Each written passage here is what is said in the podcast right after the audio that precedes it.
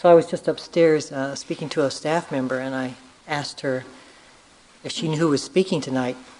And she said, I think it's the third guy.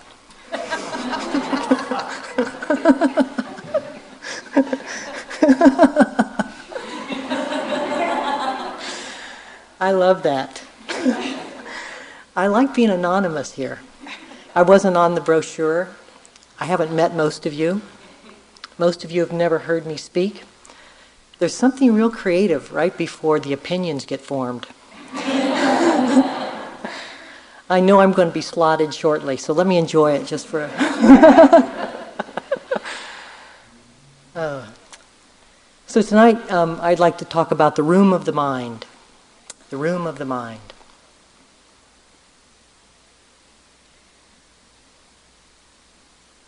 And when I was a, a boy, I had a game that used to frustrate me no end. It was a, a game that was all metal. The top of the game was uh, circular and it had holes in it like Swiss cheese, about the same size. And it was attached to a pair of tweezers that was also electronically attached to the metal container, and the whole thing was plugged into the socket. And inside the Swiss cheese holes at the bottom were little metal logs. The object was to take the Swiss cheese, excuse me, to take the tweezers, stick it through the hole, pick up the metal logs without touching the sides of the container, or a light would go off in a big buzzer.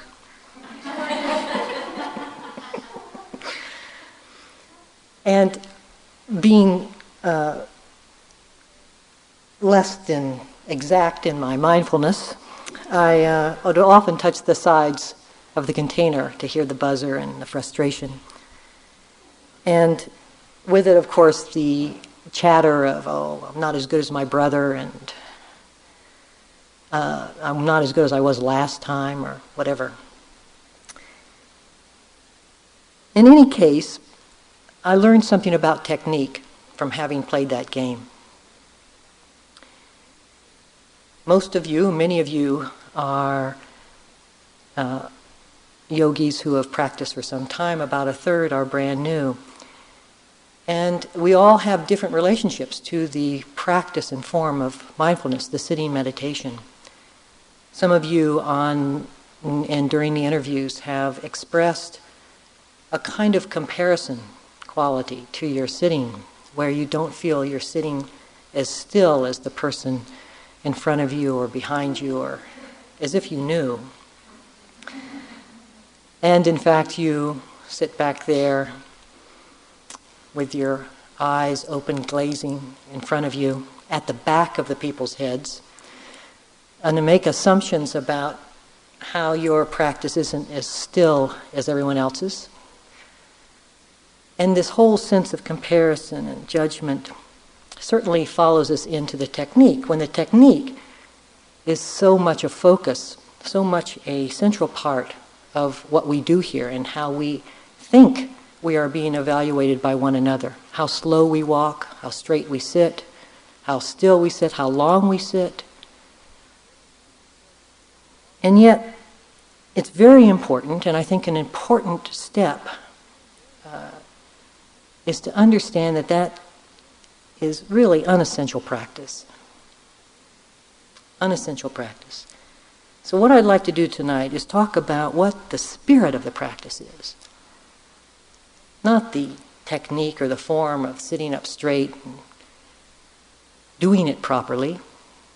That's just being a good boy or a good girl. But the spirit of what it is that this whole practice is about.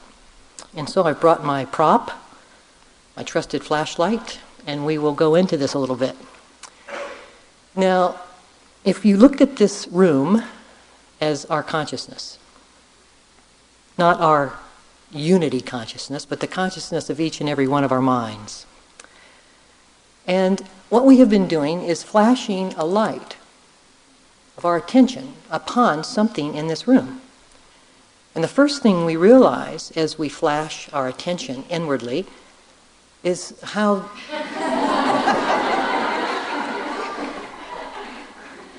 virtually I see nothing. I'm, I'm not even used to looking in here. I'm used to looking out the window. I would much prefer to look out. But this is being a retreat and this is what this is supposed to do. I'll look at myself inside. And not very much, mostly it's a blur. Mostly it's like going down the road about 70 miles an hour and looking out the side of your car. You, everything's sort of a blur.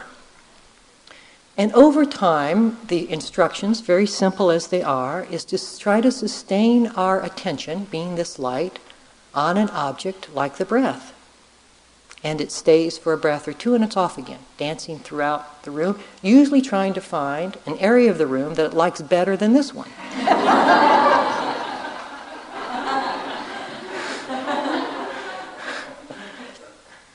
so it'll stay for a while, and not very long, if we're really honest with one another and before it dances off again. And over time, over a long period of time, what you begin to find is that you do have a growing capacity to sustain your attention on an object. Now, that can't be judged from one sitting to another. As a matter of fact, the line of the graph is up, but the individual graph itself is very much of a jagged line all the way up, and it's not up from one day to the next. It may well be down from one day to the next. But that is only a part of the practice, sustaining our attention on something. Because how could you see unless you held the, the light still? Couldn't. Be impossible. You can't see this way. There's nothing that was that can be noticed. The other part of the practice, which is the quality of mindfulness or awareness or attention, is to see where the attention is focused, to look at it. And something amazing happens in that looking. We begin to understand it. Now, we can't understand anything until the light is stationary. And we certainly can't understand anything until we see it. But once we see it, it begins to be understandable. What most of us do is that the median of this room, the content of this room, is filled with the noise of our thinking. And we're so used to shining our attention, if we shine it at all, inwardly, which most of us aren't even used to doing that, we shine it through all of the noise and we look at something and we see the opinions and judgments and attitudes and beliefs that we have about it. So that we really never see it at all. We just see the noise associated with the coloration of it. And so, what we're trying to do in this early stage of practice, this early stage of instruction, is to come below the level of that noise to the actual experience of self prior to the formation of thought about something. And what that does is that it allows us to actually perceive it quietly, in stillness. And then we can actually see it the way it is, not the way we believe it to be. You see? So let us look to, about what we bring to the room, what we bring to this understanding, what we bring to the sight, to the flashlight.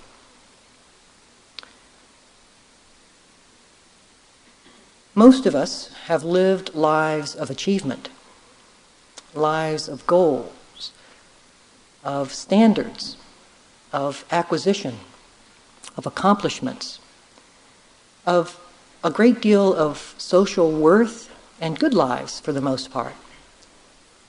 But what we have done and the strategies that we've employed in our external environment are the strategies of goal setting, achievement, competition, for the most part, in this culture, and with a very definite sense, for most of us, of inadequacy.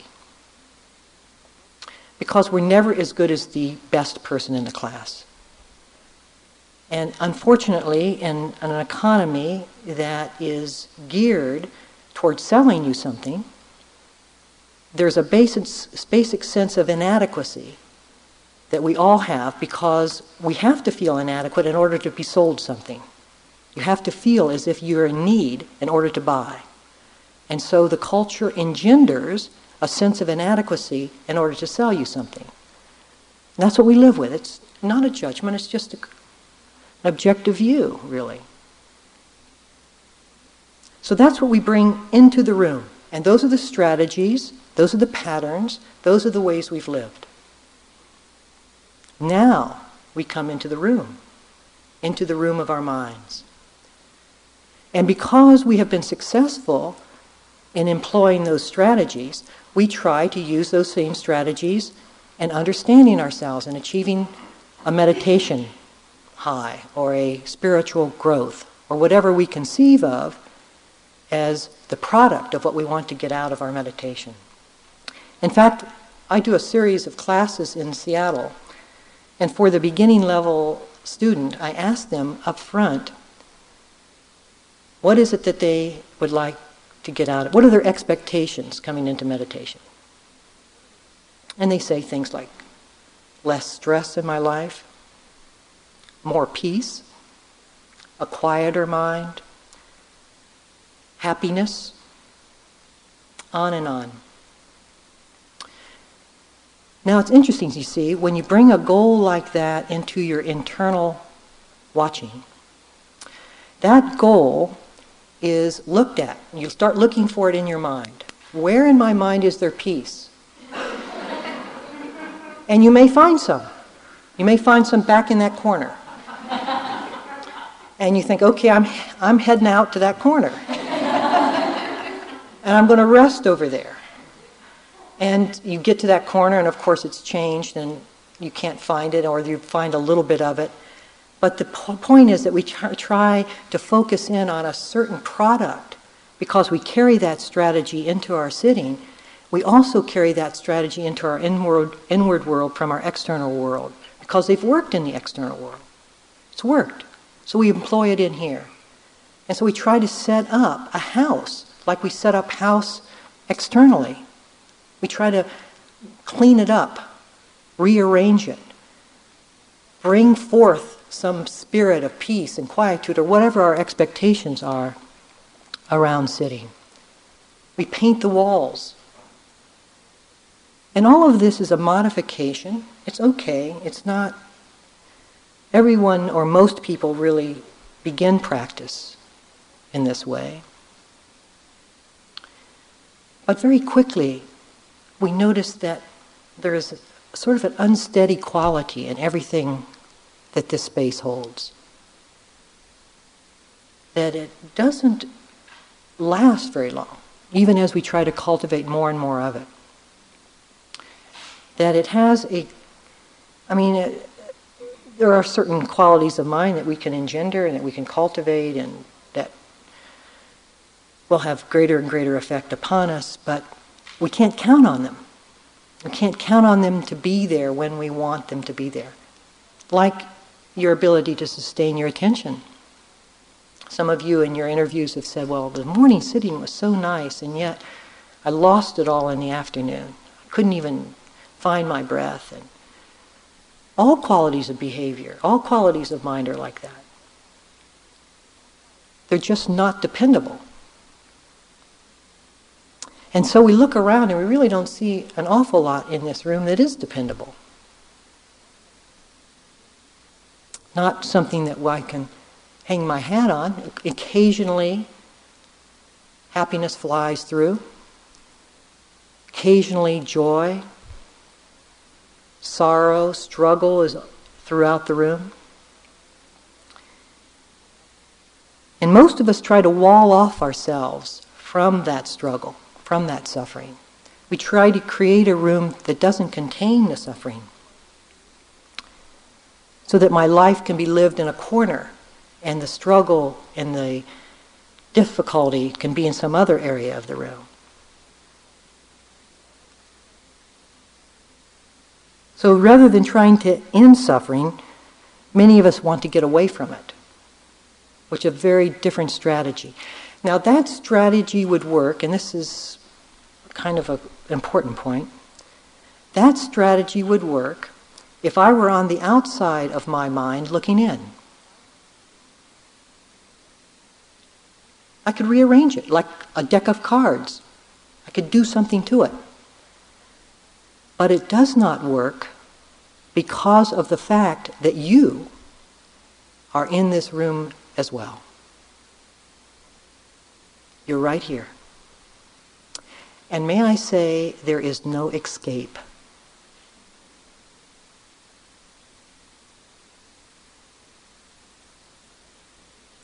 So, what do you do? Where do you go? How can you run away from it? You're in here too. In Dante's hell, it is said that over the door of the hell realm, it is written, give up any hope of leaving.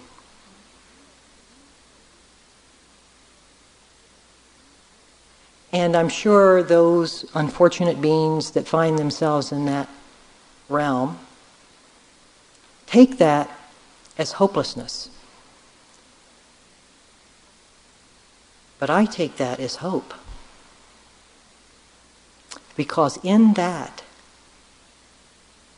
is the escape clause. There will be and cannot be any escape from this room as long as we are maneuvering around in it, trying to find a location of quietude, of solace, of peace, distancing ourselves from some corner away from another, moving towards something and away from something else. No rest.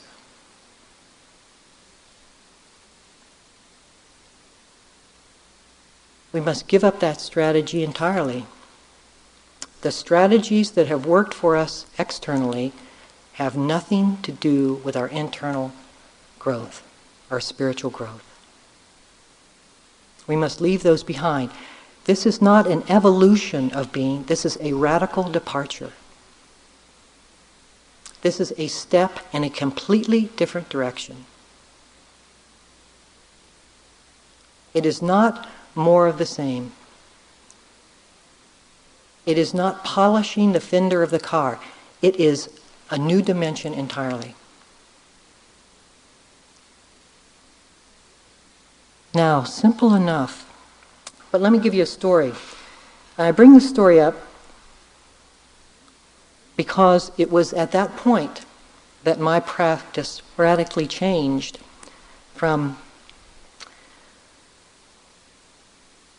the fixing, acquiring, achieving mentality to a different view. And the teacher who gave me this interview, I will not name, but I'm sitting in his seat. I was in England.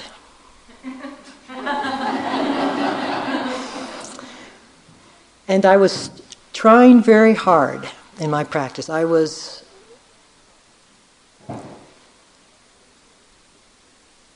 a rather, rigid yogi, sitting, walking, sitting, walking, sitting, walking. And uh, this teacher called me in, asked me to come in for an interview. You know there's something up when that happens.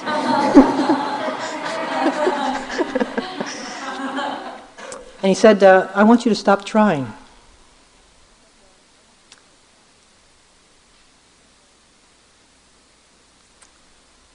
And I said, I don't know what that means.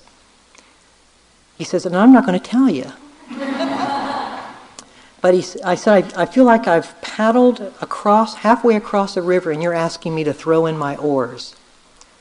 And he says, that's a very nice analogy, but it has nothing to do with what we're doing here. And so for the rest of that retreat, as well as perhaps two years after, I worked with that. And that has dramatically shifted the perspective of what retreating or what spiritual growth is for me. Because I think most of us have to try very hard. It's the only thing we know. We have to stretch our arms out as far as they'll go before our arms get tired and we, they fall to our sides. We have to try to squeeze it. We know nothing else. And so we have to come to the end of effort in order to find ourselves in a new dimension. Now, when I talk about this, I do not mean the effort to return and pay attention. I mean the striving, the strenuous, the longing effort to be other than where you are. The effort of self hatred.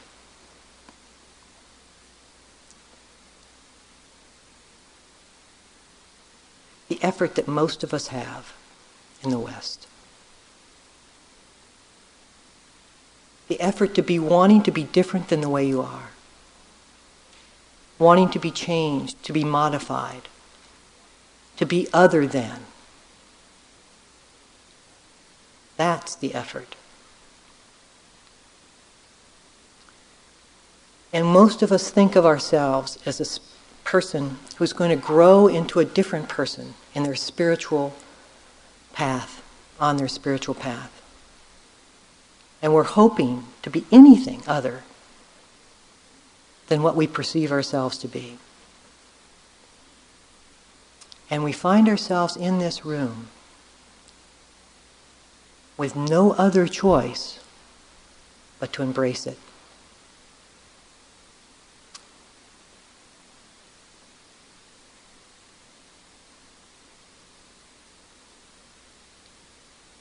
Remember now that we, who we think we are, our sense of self, is also a part of this room. Because now, as we talk about transcendence, it's very important to understand that any juggling around that we make or do is just more activity in this mind. There's nowhere to turn, there's nothing I can do. There's no movement I can make that isn't just a wave of the mind. And when the sense of self does come up, it's a partition it's a way of one part of the mind working on another part. You have a part that's a problem. And so one part of the mind sees that as a problem and tries to fix the problem. And it's the room working against itself in a divided consciousness. So all of our struggles, internal, all of our efforts, internal, all of our longing, all of our wanting to be something, are just waves in this room. Again, if I were outside of this room, that's how you fix things external from it. You can put your hands in there, do whatever you want to, and back off. You're fine. And I think many yogis miss even the first insight of how they are part of this room when they first sit down and they see that they're not in control of their minds, that their minds present a display which they are not asking for whatsoever. And on and on it goes. There's an enormous insight contained in just that simple observation. Because why can't you fix it? What does it imply in the fact that you can't fix it? That you can't say, okay, mind, stay on the breath and I'll check back with you in 45 minutes. What does that imply? It implies that it's beyond our control. How could it be beyond our control if we owned it? If we are in charge of it? But in fact, we're not.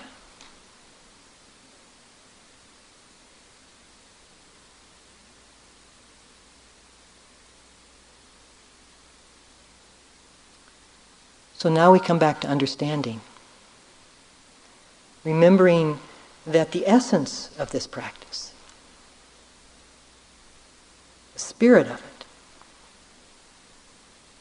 can't be in becoming or achieving or modifying because that is just more waves within this consciousness.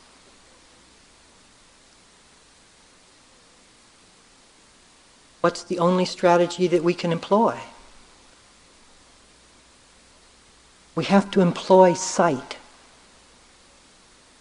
looking and seeing. Because look what happens in understanding when we just observe. We're not moving.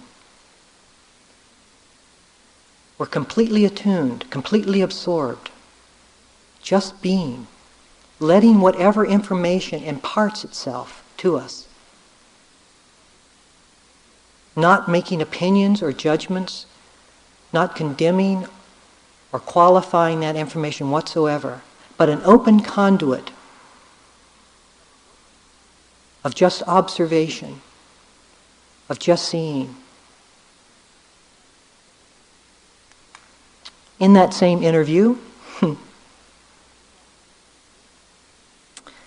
many years ago, this teacher said to me, Rodney, you have plenty of samadhi, meaning I could put my attention wherever I wanted and it would stay there. I'd been practicing for a number of years. And that kind of harshness of practice does have its payoffs. One of them is being able to focus. And he said, Your moral, ethical behavior seems fine. But he says, You don't have any understanding. The first words out of my mouth how do I get that?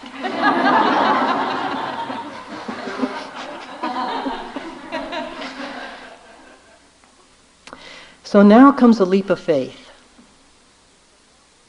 Now our arms are tired and we can no longer sustain ourselves on that kind of effort. Because if you're sincere, you'll see its limitations. You'll see the limitations of that kind of inward struggle. And if you're sincere, your heart will yearn for something more. And it's the only reason you would do this.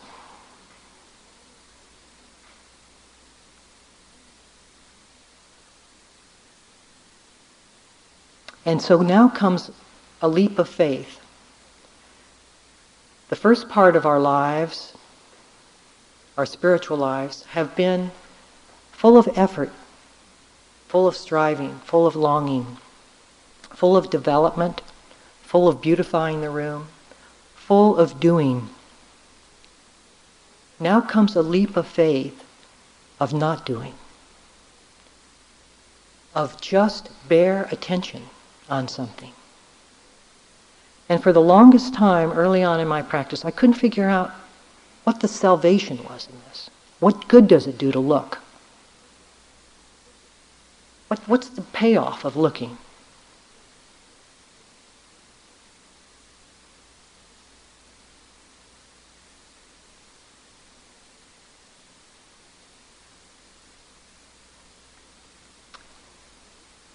And so you keep looking, and really, how we look.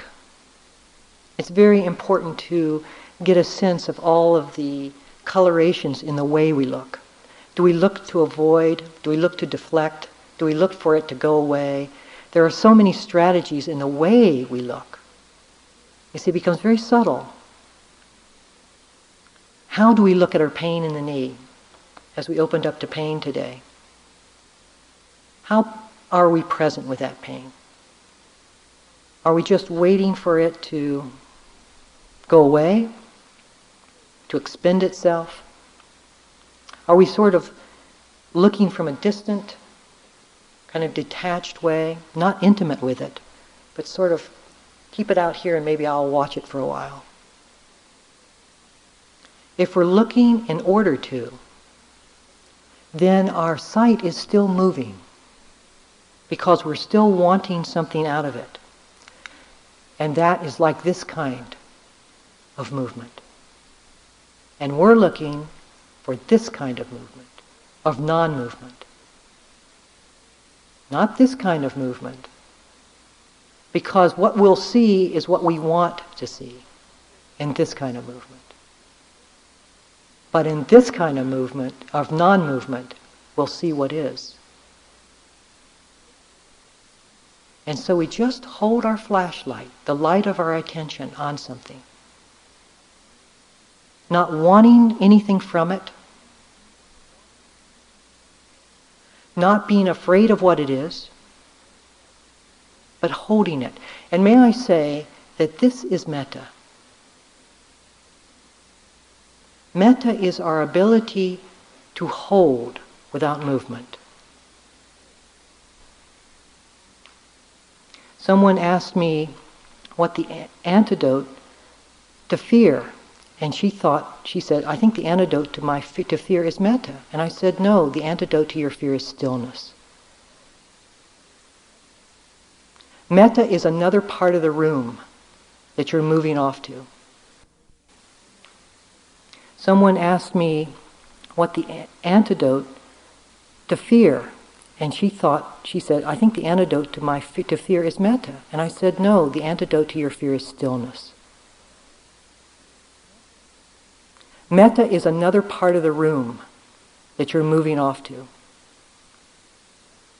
May I be happy. May I be better. May I not have so much pain. May other people. It's another part of the room. It's not this. And it has a function to play. It has a balanced usefulness to employ. And so I'm not putting down metta as a skillful means. It's just not this. This is the liberating quality. This is the transcendent quality. Not this.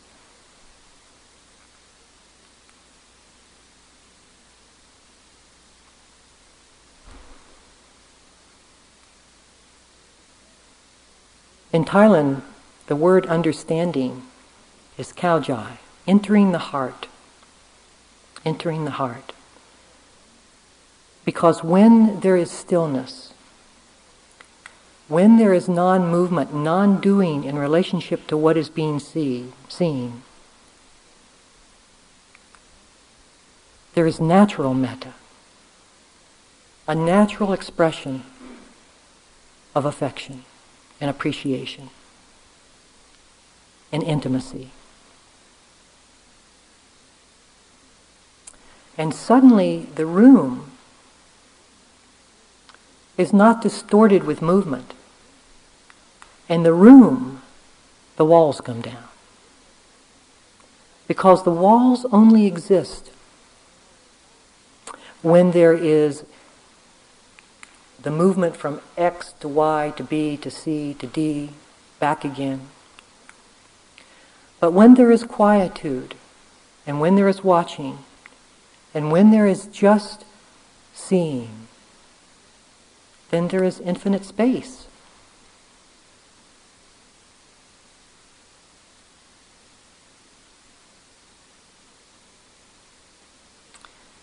My father used to do something for us as kids that was very helpful.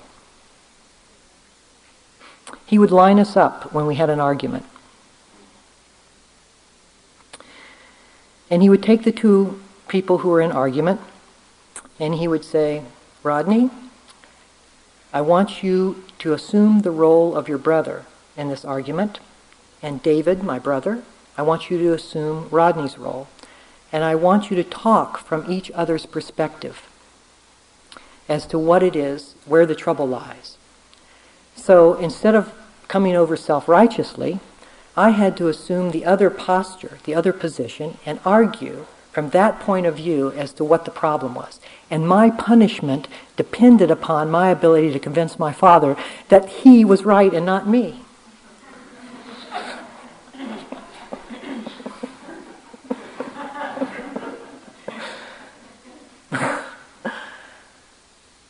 Now, what happens there?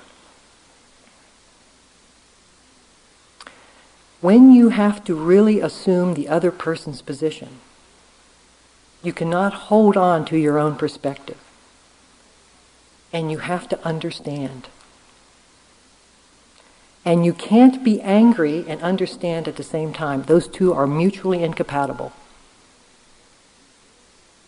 If you really relinquish your self righteousness and listen to the other person totally, so that you understand their position, you are not angry. And so many of the problems that we perceive in this room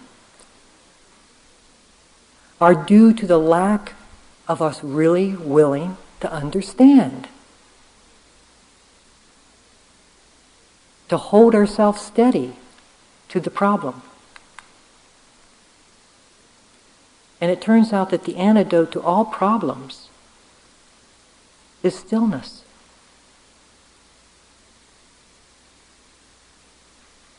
Is understanding. Isn't that wonderful? See, I love that. Doesn't it fit just right into the heart? Because what opens the heart but understanding?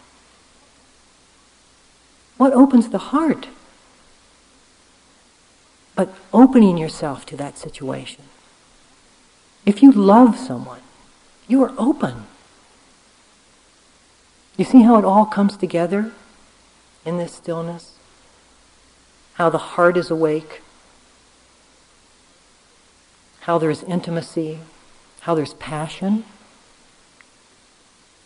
meaning interest and vitality, because you're totally there. The mind isn't waving, wishing it were somewhere else. That's just wanting to be in a different part of the room. That's wanting to be over there instead of here.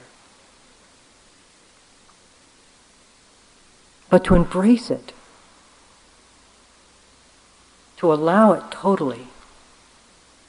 You see how that's also metta?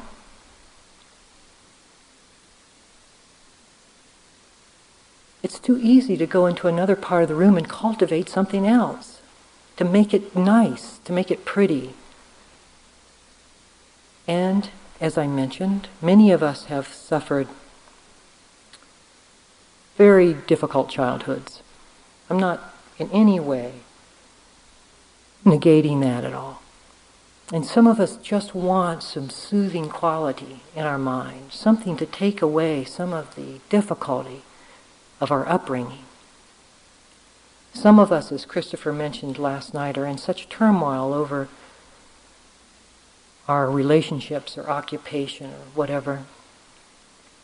And we just want to be soothed. We want comfort. We want a, we want a cloister away from the storm.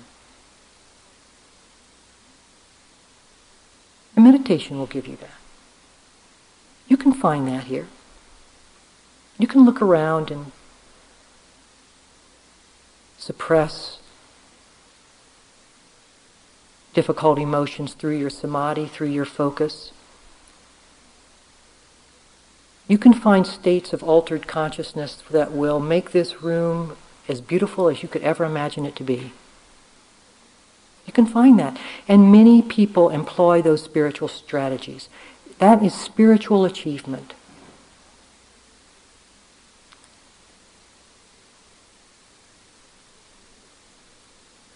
And you get a sense, many of us get a sense, that people will be lost in that for long, long periods of time.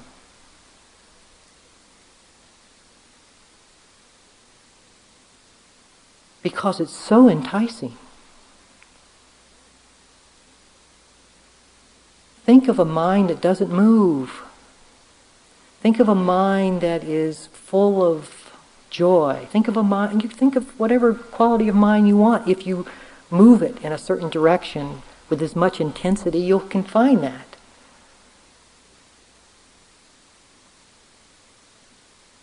But that is not this.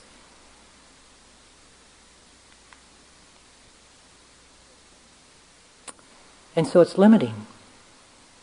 I remember doing a samadhi retreat, and the it was a metta retreat, reciting metta, feeling loving kindness, and the samadhi captured the metta. As the mind has the ability to capture that state of loving kindness. And the, this room was filled with loving kindness. Filled. It was filled. And I thought to myself, this is amazing. And then the next thought was, so what? So what? What is, how does that, what does that do? How does that, I'm stuck here. I could just be stuck here. For eons, I could be stuck here. It's not satisfying. To a heart that wants to move into non doing, into stillness, nothing along the way is going to be satisfying. If your intention is to pursue your freedom, then everything else is just a passing show. And we drive our car straight through. And willing to sit with difficult states of mind in this corner over here. I haven't shown anybody what's in that corner. And I have to open to that because it's not just here that I have to put the light. It has to be complete. Total. Every corner. Nothing hidden. Nowhere.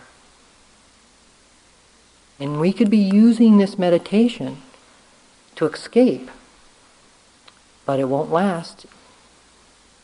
We have to face it. I had a friend who did three three month courses. And on the third three month course, I said to him, Wow, you've done a lot of three month courses. Are you going to sit next year's? And he said, If my father's still living, I'll be here. Meaning that the reason he went into the three month course was to get away from his father. Can you imagine doing that? that's that's somewhere else. so we have to look at ourselves. We have to say, what do I have to look at? What's coming my way? What do I need to see? Where is there in this room that I am protecting, am I not seeing? I need to go forth, which is the true meaning of coming forth, going forth.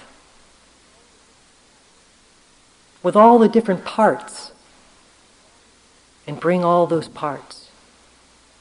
Because in the stillness, all parts are seen. And all the parts then become a whole. And they aren't even parts anymore.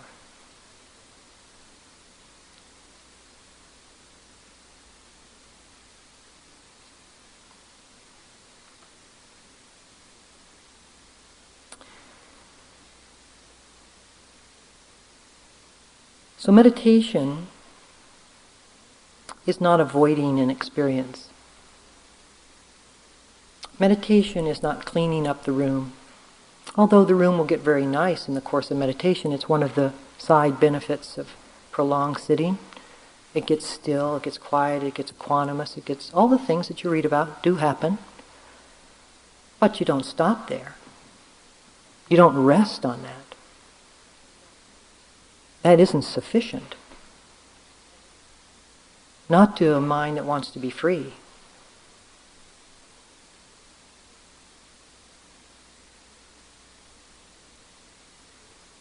Not moving towards something or away from anything, but just looking, just seeing, just hearing, just being the room comes together. And that is the art and the spirit of meditation. Could we sit for a minute or two?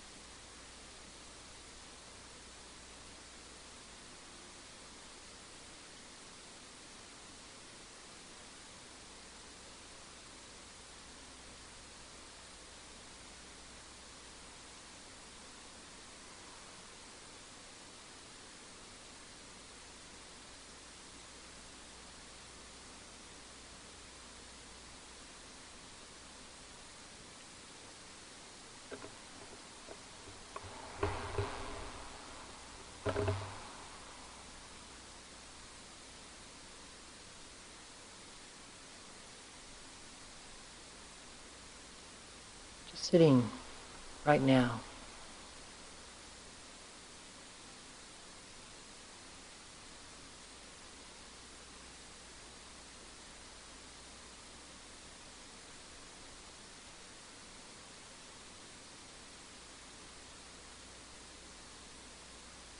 Just being.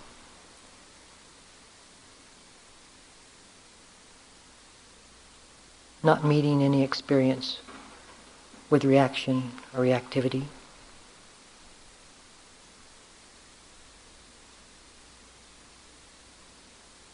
If we're angry and we're upset with ourselves for being angry, we're just adding fuel to the fire. If we're afraid and we're afraid of looking at fear, then we're just reconditioning that quality back in. If we're impatient and upset with our impatience, we're just gathering more of the storm,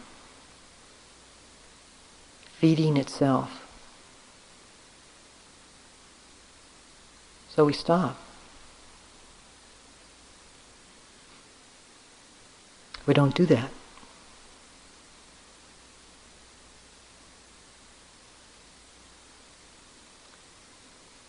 So walking period now.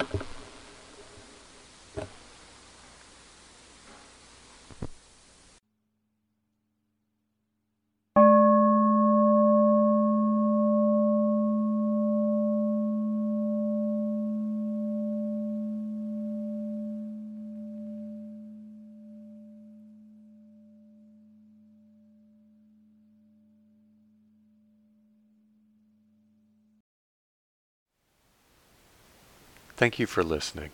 To learn how you can support the teachers and Dharma Seed, please visit dharmaseed.org slash donate.